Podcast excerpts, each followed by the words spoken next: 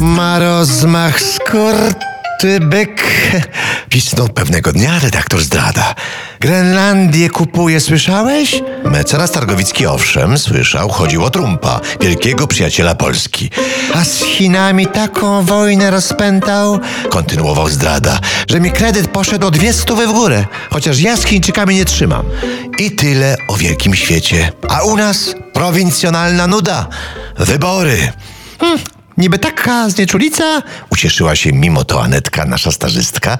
Niby taka znieczulica, a tylu chętnych do ciężkiej pracy na rzecz innych. Z jednej tylko partii tysiąc osób. Rzeczywiście, zgodził się Targowicki. Chętnych, by służyć, zgłosiło się naprawdę wielu. Ojej, ponownie zawołała Anetka.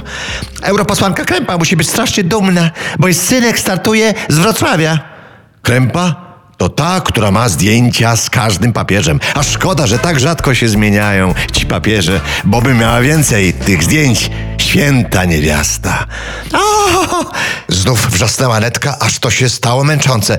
Synek posła Czerniny również zgłosił gotowość. A Czernina to ten do Eltona podobny, z czego jest troszkę dumny, a troszkę się bidaka wstydzi. Wspaniałe dzieci. Pokiwał głową Targowicki.